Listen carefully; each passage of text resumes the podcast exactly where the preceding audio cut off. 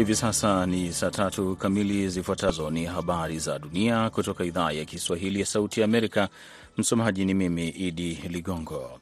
Mapigano makali yamezuka tena Jumanne kote Omdurman, sehemu ya magharibi ya mji mkuu wa Sudan, wakati jeshi lilipojaribu kukata njia za kusafirisha vifaa na wapiganaji kuimarisha kikosi cha upinzani cha RSF katika mji huo. Jeshi lilianzisha mashambulizi ya anga na mizinga mikubwa na kulikuwa na mapigano ya ardhini katika maeneo kadhaa ya Omdurman.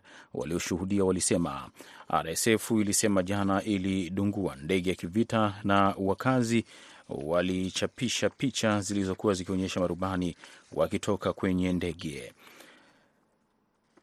Hakukuwa na maoni ya moja kwa moja kutoka kwa jeshi. Mzozo kati ya jeshi na wanajeshi wa dharura wa RSF ulianza Aprili 15 na kusababisha mapigano ya kila siku katika mji mkuu na kusababisha mauaji kikabila katika eneo la magharibi la Darfur na kutishia kuingiza Sudan katika vita vya wenyewe kwa wenyewe vya muda mrefu. Mtu mmoja nchini Tunisia ameuawa katika mapigano kati ya wakazi na wahamiaji kutoka nchi za Afrika kusini mwa jangwa la Sahara. Katika mji wa kusini wa Sfax, afisa wa mahakama Jumanne, kufuatia siku za matukio ya vurugu kati ya wenyeji na wahamiaji. Sfax ni mji mkuu wa kiuchumi wa Tunisia, umejaa maelfu ya wahamiaji wa Kiafrika wanaotaka kwenda Ulaya kwa boti kutoka fukwe za pwani ya nchi hiyo katika msafara wa kuashiria mzozo wa wahamiaji ambao haujawahi kutokea katika nchi hiyo ya kaskazini mwa Afrika. Fauzi Masmaudi, msemaji wa mahakama ya Sfax, alisema polisi wamewakamata Waafrika watatu kutoka nchi za kusini mwa jangwa la Sahara wanaoshukiwa kuhusika na mauaji ya mtu huyo wa Tunisia siku ya Jumatano. Mauaji hayo yalifuatia siku ya mapigano makali huko Sfax kati ya wakazi na wahamiaji. Waziri wa fedha wa Marekani Janet Yellen Jumatatu alikutana na balozi wa China nchini Marekani CH Feng kabla ya usafiri, kusafiri kuelekea China kama sehemu ya juhudi za utawala wa Rais Joe Biden kushughulikia uhusiano uliodorora kati ya nchi hizo mbili. Majadiliano ya wazi na yenye tija yaliunga mkono juhudi zinazoendelea za kudumisha njia za wazi za mawasiliano na kusimamia kwa uwajibikaji uhusiano wa nchi hizo mbili, Marekani na China, wizara ya fedha ya Marekani ilisema katika taarifa yake. Vyombo vya habari vya serikali ya China vilisema Xie alielezea matumaini kuwa nchi hizo mbili zitasuluhisha tatizo la kuingiliana kati ya kuimarisha mazungumzo kusimamia uhusiano kunafanyia kazi masuala ya maslahi ya pande zote mbili na kuhakikisha mivutano haigeuki kuwa mgogoro, jambo ambalo imekuwa ni mada kubwa ya mazungumzo baina ya Marekani na China. NATO Jumanne imetangaza kwamba katibu mkuu Jens Stoltenberg atabaki kuwa mkuu wa muungano huo kwa mwaka mwingine na kuongeza muda ambao ulipaswa kumalizika mwishoni mwa Septemba. Uamuzi huo unatazamiwa kupitishwa rasmi wakati viongozi wa NATO watakapokutana kwa ajili ya mkutano wa wiki ijayo huko Vilnius, Lithuania. Hatua hiyo imechukuliwa wakati NATO ina jukumu la kuisaidia Ukraine katika mapambano yake dhidi ya uvamizi wa Rusia, huku wanachama wa NATO wakisambaza misaada ya kijeshi na kibinadamu pamoja na kutoa mafunzo kwa wanajeshi wa Ukraine. Stoltenberg alitwiti kwamba ameheshimiwa na uamuzi wa kumwongezea muda. Na Umoja wa Mataifa Jumanne umeonya ulimwengu kujiandaa kwa athari za El Nino ukisema hali ya hewa ambayo husababisha joto kali duniani inatazamiwa kuendelea katika mwaka wote wa 2023. El Nino ni muundo wa hali ya hewa unaotokea kiasili unaohusishwa na ongezeko la joto duniani kote pamoja na ukame katika baadhi ya sehemu za dunia na mvua kubwa mahali pengine. Mwisho wa habari hizi za dunia kutoka Washington. Mimi ni jina langu ni Idi Ligongo. Ungana na mwenzangu Patrick Nduwimana kwa ajili ya matangazo ya kwa undani. Shukran kwa kuwa nami.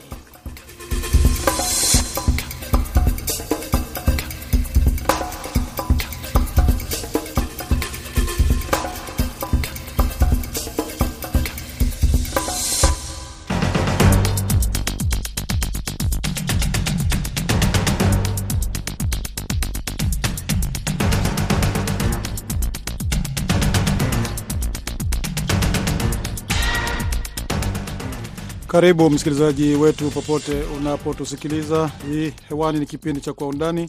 Sehemu ya kwanza ya Kwa Undani tunaangazia siku ya uhuru wa Marekani, ambapo leo taifa hilo linaadhimisha miaka 247 ya uhuru wake, na katika sehemu ya pili tunamulika siku ya ukombozi nchini Rwanda ambayo inaadhimishwa pia tarehe 4 Julai.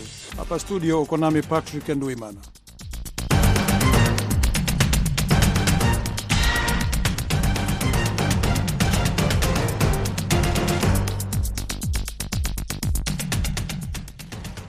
Leo hii Wamarekani wanasherekea mwaka wa 247 tangu kujipatia uhuru wao.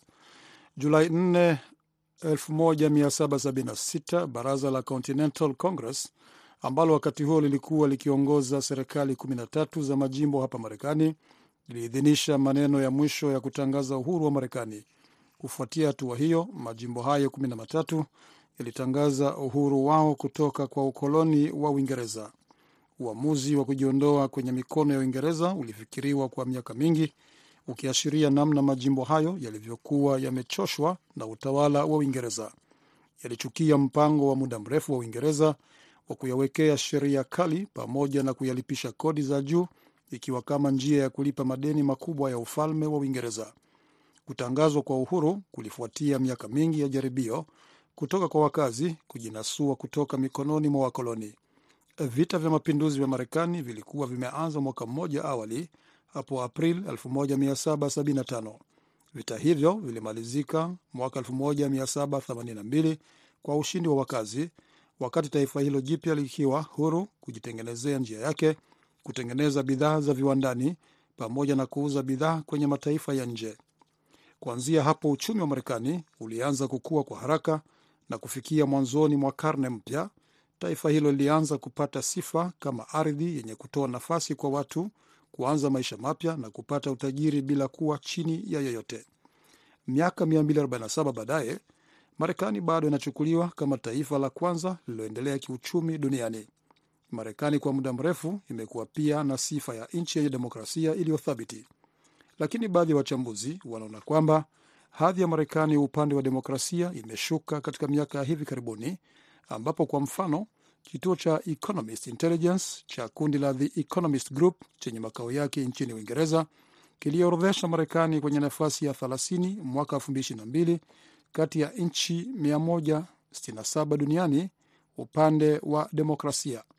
Katika ripoti hiyo, Marekani iko nyuma ya Canada katika ukanda wa Amerika Kaskazini, Canada ikiwa imeorodheshwa nafasi ya 12. Dr Timothy Sadera ni mchambuzi wa siasa za Marekani. Anasema demokrasia nchini Marekani imekumbwa na changamoto ikilinganishwa na hali ilivyokuwa miaka ya mbele. Kwanza tunapozingatia kwamba kwa Marekani ni nchi ambayo iliyotambulika sana duniani kiuchumi na pia katika maendelezo yake ya kisiasa, kwa kweli, jinsi ulivyosema ni kwamba kuna mambo ambayo hivi karibuni yamekuwa ni ya kuleta tashwishi, na katika ulimwenguni kote wengine wameanza kujitenga na Marekani na haswa nchi zingine kusema ya kwamba mbona wanatuambia tufanye hivi, lakini haki haionekani. Kwa hivyo kuna udidimivu aina tofauti kidogo, kwa haswa katika upande wa kidemokrasia.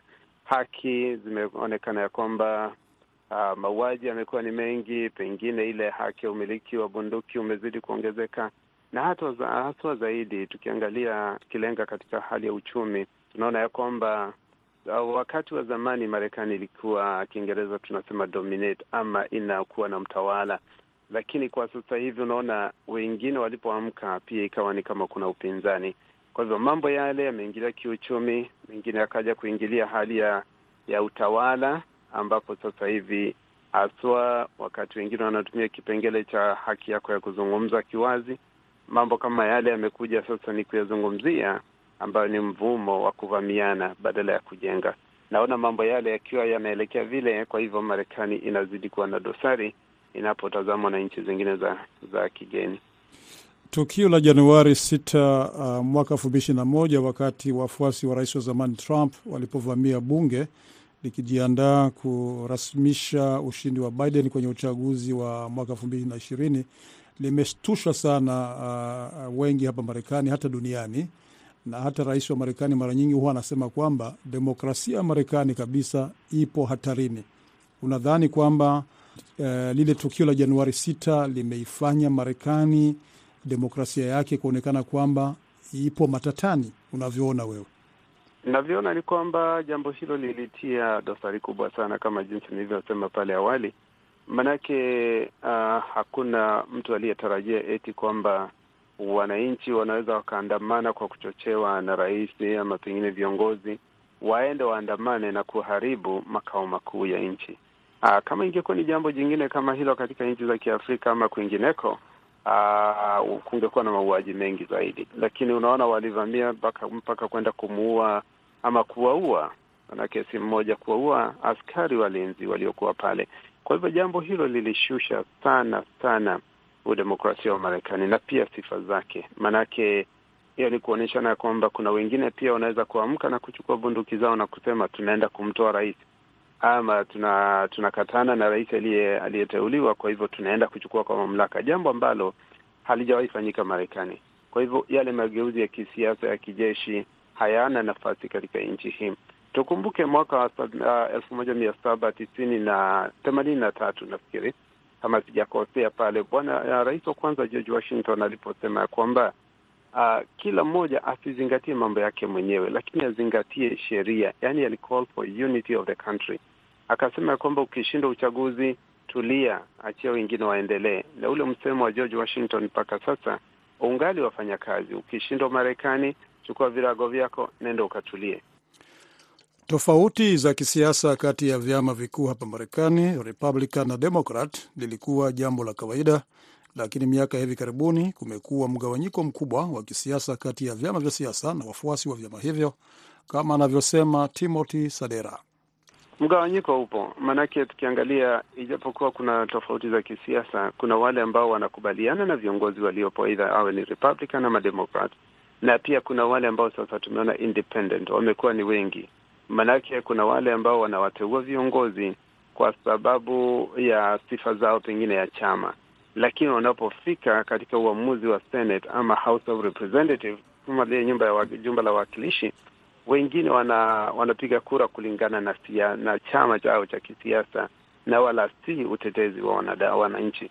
Kwa hivyo mambo kama yale yamezidi kugawanyika, na pia tunaona ya kwamba kama rais aliyepo mamlakani haungwi mkono na chama chote ama na, na wote wadau wote. Kwa hivyo ni kumaanisha kwamba hataweza kutimiza ahadi zile ambazo aliahidi kwa niaba ya wananchi. Kwa hivyo jambo hili limezidi kugawanyika, na pia tuangalie miaka ya hivi karibuni kumekuwa na mauaji sana ya watu weusi waliokuwa na uawa, na pia kulikuwa na uvamizi wa aina tofauti tofauti ambao umetokea. Mambo yale yanashusha hadhi ya Marekani. Jambo jingine ambalo sasa hivi nchi nyingi za dunia zimechukulia Marekani kama ndiye chanzo cha kuleta hali ya usawa, kama tuseme kwa mfano uh, hali ya ndoa za watu wa jinsia moja. Kwa hivyo kusukumilia mambo yale katika ma, uh, katika mataifa ya kilimwengu, jambo hilo linaonekana ya kwamba linazidi kuwaondoa wengi kuunga mkono Marekani, maanake wanadhania kwamba wao ndio wanataka kueneza sera zao zile ambazo wanaziita za Hollywood kwa dunia mzima. Marekani pia ni taifa ambalo lilikuwa na ushawishi mkubwa wa kimataifa, ambapo mfano kwenye majukwaa makubwa kama vile mkutano wa Baraza Kuu la Umoja Mataifa, Marekani ikichukua msimamo, nchi nyingine zilikuwa zinafuata msimamo wake, lakini hali hiyo imebadilika, kama anavyoeleza Dr. Timothy Sadera. Najua tuna msemo wa Kiswahili unaosema mjinga um, akierevuka mwerevu huwa mashakani. Ah, zamani ni kweli Marekani Marekani ilikuwa ikikohoa, tuseme dunia inaamka inajibu lakini kwa sasa enzi ambayo tuliomo ni enzi ya mitandao. Sasa wengi wameingia kwenye mitandao, wanaweza kuona ni nini kinaendelea, ni kipi kizuri, ni kipi kibaya. Kwa hivyo ile haki ya uelewu, uelewevu na pia jinsi ya kuweza kupata ufahamu umeenea kote duniani, na ndiposa unaona sasa hivi Marek, wengi hawaiamini Marekani, haswa tukiangalia baada ya nchi kama za Kiarabu, uvamizi wa pale Uh, nchi za Afghanistan, Kuwait ama Syria na nini, mambo kama yale yamefanya pia ulimwengu wa Kiarabu kuitia dosari Marekani. Ukiangalia ni wa China nao pia wakachukulia mfumo wa kisiasa, mfumo wa biashara. Kwa hivyo China ikaangalia kujua kwamba mataifa ya Afrika sasa hivi yanaitia yana Marekani kando. Kwa hivyo China wakakimbilia pale, China wakakimbilia nchi za Asia na kwingineko.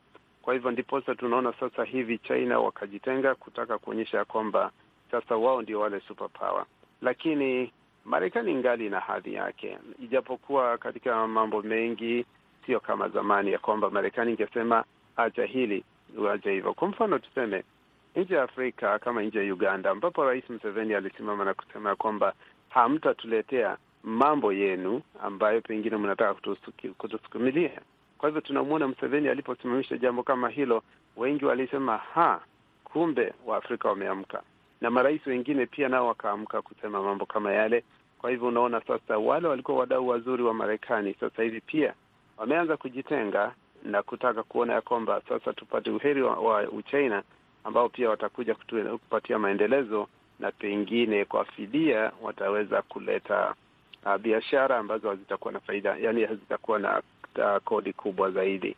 Kwa hivyo naona mambo yale yote yanachangia udhaifu pia kidogo wa Marekani katika nchi za Kiafrika na nchi zingine. Ni Dr Timothy Sadera akizungumza nasi kutoka Atlanta, Georgia. Muda mfupi tunaingia katika sehemu ya pili ya Kwa Undani.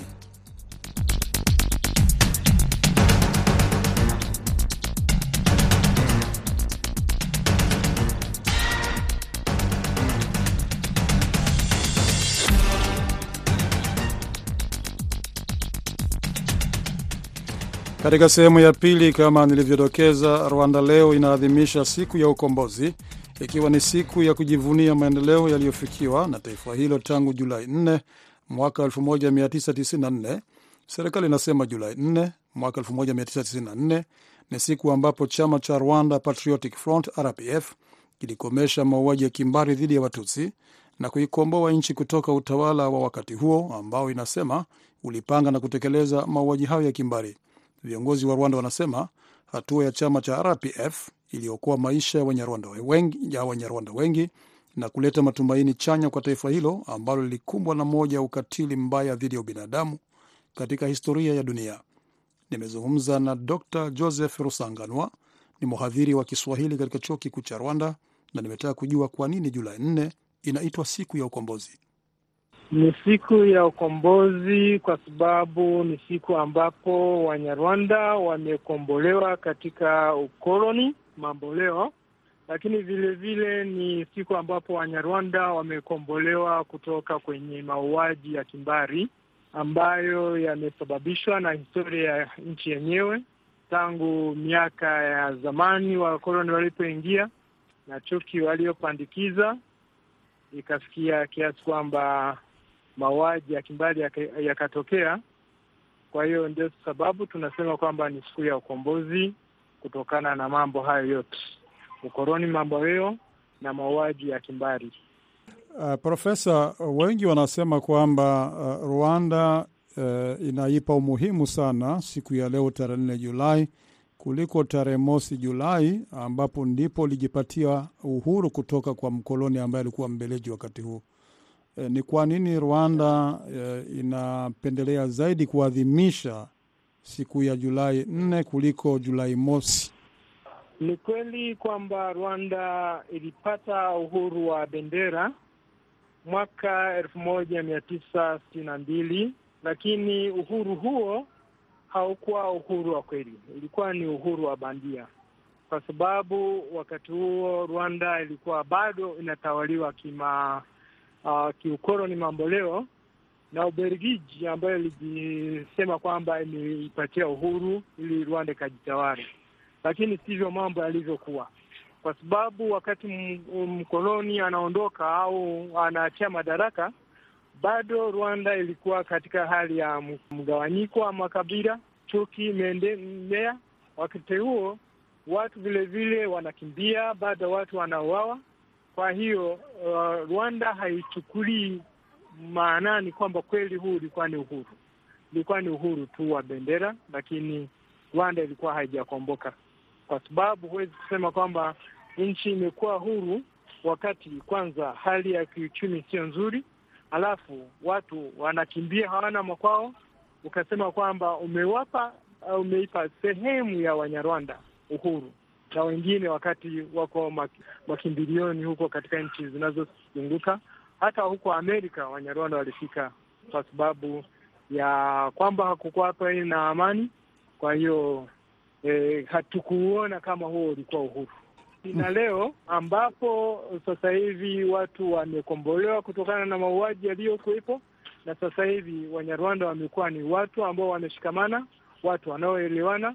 Hakuna mtu anayezuiliwa kuingia nchini kwake na hakuna mtu ambaye ana ananyimwa haki yoyote ile. Ndiyo tofauti iliyopo. Ukombozi inamaanisha pia uhuru wa kujieleza, lakini Rwanda imekuwa ikisutwa kidole na mashirika mbalimbali ya kimataifa ya kutetea haki za binadamu kwamba inaminya uhuru wa kujieleza na kwamba vyama vya siasa hasa vya upinzani vinakandamizwa. Dr Joseph, unasemaje kuhusu madai hayo? Si kweli hayo mambo ya kusema kwamba vyama vya kisiasa vinakandamizwa, na vingekandamizwa usingekuwa unayasikia hayo yote. Umeona mengi sana, wewe ni mtangazaji, umeona historia mbalimbali za watu wanaomtukana hata rais, wanaitukana nchi, wanajaribu ku, kupaka matope serikali, lakini serikali inawaonya tu, inawaonya wakati mwingine ina, inawafundisha kwamba hayo mambo mwache.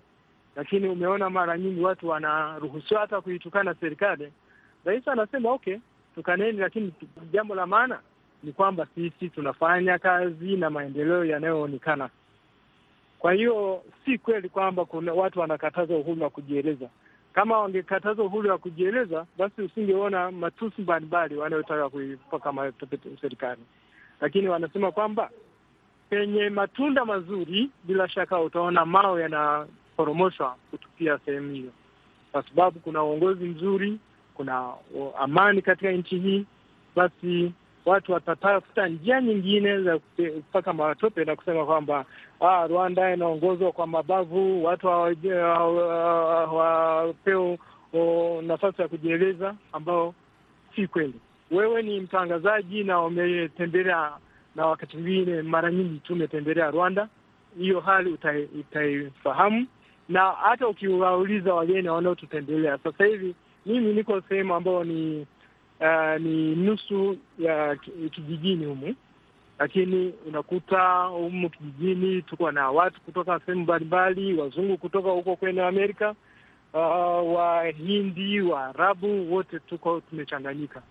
Kwa hiyo kusema kwamba Rwanda sio nchi ya amani si kweli, kwa sababu watu wa namna hiyo hawangeweza kuwa wanaishi vijijini, wanatembea usiku mpaka kucha bila mtu yeyote wa kuwaonea wala kuwakosesha amani. Na vipi kuhusu madai kwamba Rwanda hakuna chama cha upinzani? Sababu wanasema ni chama cha RPF tu ndicho kinaonekana kwenye uwanja, kwenye uongozi, kila mahali. Vyama vya upinzani e, mimi sio mwanasiasa, lakini najua kuna vyama ambavyo si chini ya kumi na tatu vipo na vinajaribu ku, uh, kufanya kazi zao kwa sababu kuna sera zao wanazozifuata. Na mara nyingi wamekuwa na wamekuwa na uhuru wa kujieleza na, na wanachama wao wana sera mbalimbali, lakini kwa sababu chama cha RPF kimeonekana kuwa na nguvu kufanya mambo kina, uh, kinapowapa watu kwamba ahadi kwamba tutatimiza, kinatimiza kweli, basi wananchi wamekifuata na wameweza kutenda kina, kina yeyote anayosema wanachama hicho basi kimekuwa na nguvu kwa sababu kuna watu wanafuata na wanaona kwamba sera zake ni nzuri. Uh, kwa hiyo kimekuwa na nguvu, ingawa na vyama vingine vile vile vimeona kwamba kuna umuhimu wa kufuata sera za serikali na kuboresha sera zao wenyewe na kuiunga mkono serikali iliyopo. Mashirika ya kiraia, vyombo vya habari wanasema kwamba ndio msingi wa kukuza demokrasia, lakini kuna madai kwamba nchini Rwanda hakuna mashirika ya kiraia ambayo yanafanya kazi kwa uhuru. E, vyombo vya habari haviwezi kuthubutu kuikosoa serikali au kuwapa nafasi wale ambao wanaikosoa serikali. Hapo unasema nini? Lakini uh, mara nyingi, mara ngapi umesikia watu wana, wanaikosoa serikali? Lakini mara nyingi tatizo ni kwamba tu wanakuwa wanaikosoa, lakini kwa uongo, wanajaribu kupaka mafu, um, uh, matope tu. Ndio sababu inaonekana kwamba wakishindwa basi wanasema kwamba watu hawana uhuru, lakini watu wana uhuru wa kujieleza. Umeona magazeti mbalimbali, redio mbalimbali zipo humu nchini Rwanda, nde hata mataifa ya nje ikiwemo hizo sauti za Amerika, BBC ya yameruhusiwa kutangaza humu nchini. Kwa hiyo si kweli kwamba Rwanda ina inaogopa wanayoikosoa. Watu wana uhuru wa kusema wanachokitaka. Na mauaji ya kimbari ya mwaka wa 1994 yalichochewa na siasa za ubaguzi na chuki za kikabila. Miaka 29 ya maadhimisho ya ukombozi. Je, Rwanda imeondokana na siasa za ukabila? Hivi ndivyo Dr Joseph Rusanganwa anavyosema. Rwanda ina makabila walivyosema kama wanavyosema, lakini si tunajua ni, ma, ni ukoo tu, sio makabila kama inavyoelezwa.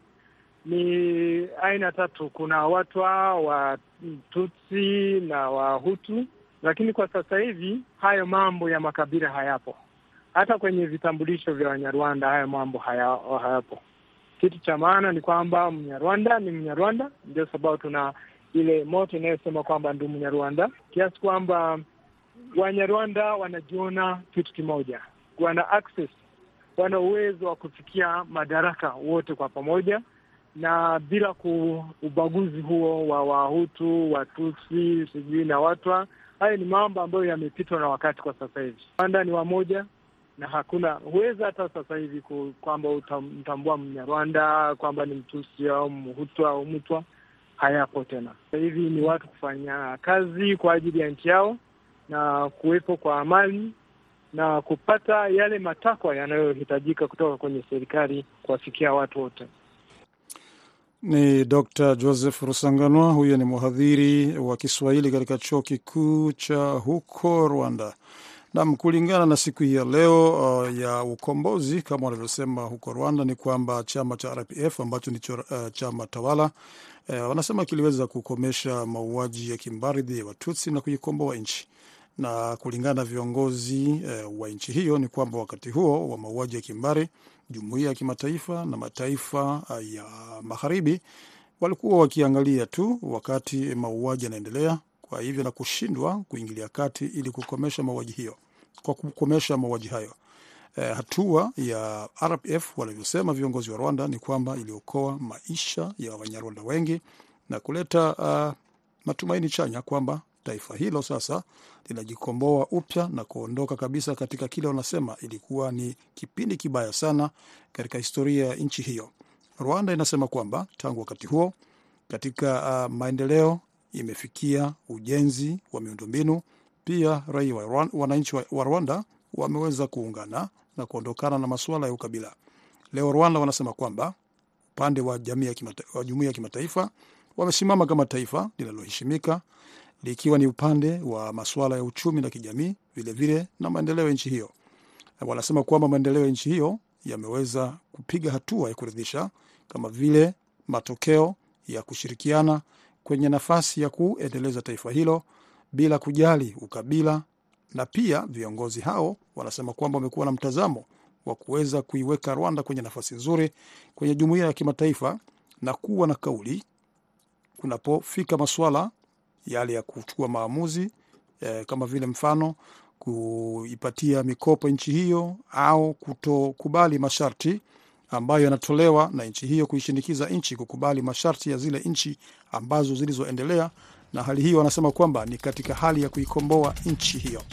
Basi kufikia hapa tunakamilisha Kwa Undani. Mlikuwa nami Patrick Ndwimana pamoja na mwelekezi Aida Isa na msimamizi wa matangazo Meri Mgawe. Tunawashukuru kwa pamoja, tuna wageni tukiwatakia usiku mwema.